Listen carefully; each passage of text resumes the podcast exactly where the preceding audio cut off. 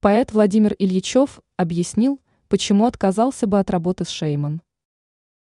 Поэт Владимир Ильичев в процессе интервью для издания news.ru высказал мнение касательно творчества популярного певца Шейман.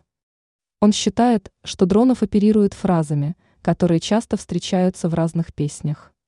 В статье со стороны Ильичева высказывается мнение о том, что ауру Шейман лучше не портить высокоинтеллектуальным слогом.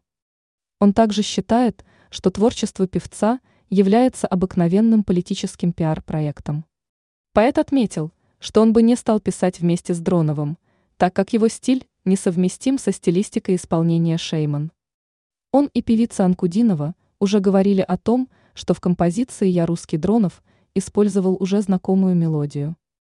Анкудинова добавила, что песни Шейман похожи на другие популярные песни.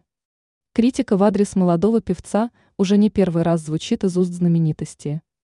Например, Прохор Шаляпин предполагал, что через 10 лет певца просто затравят свои же коллеги по цеху.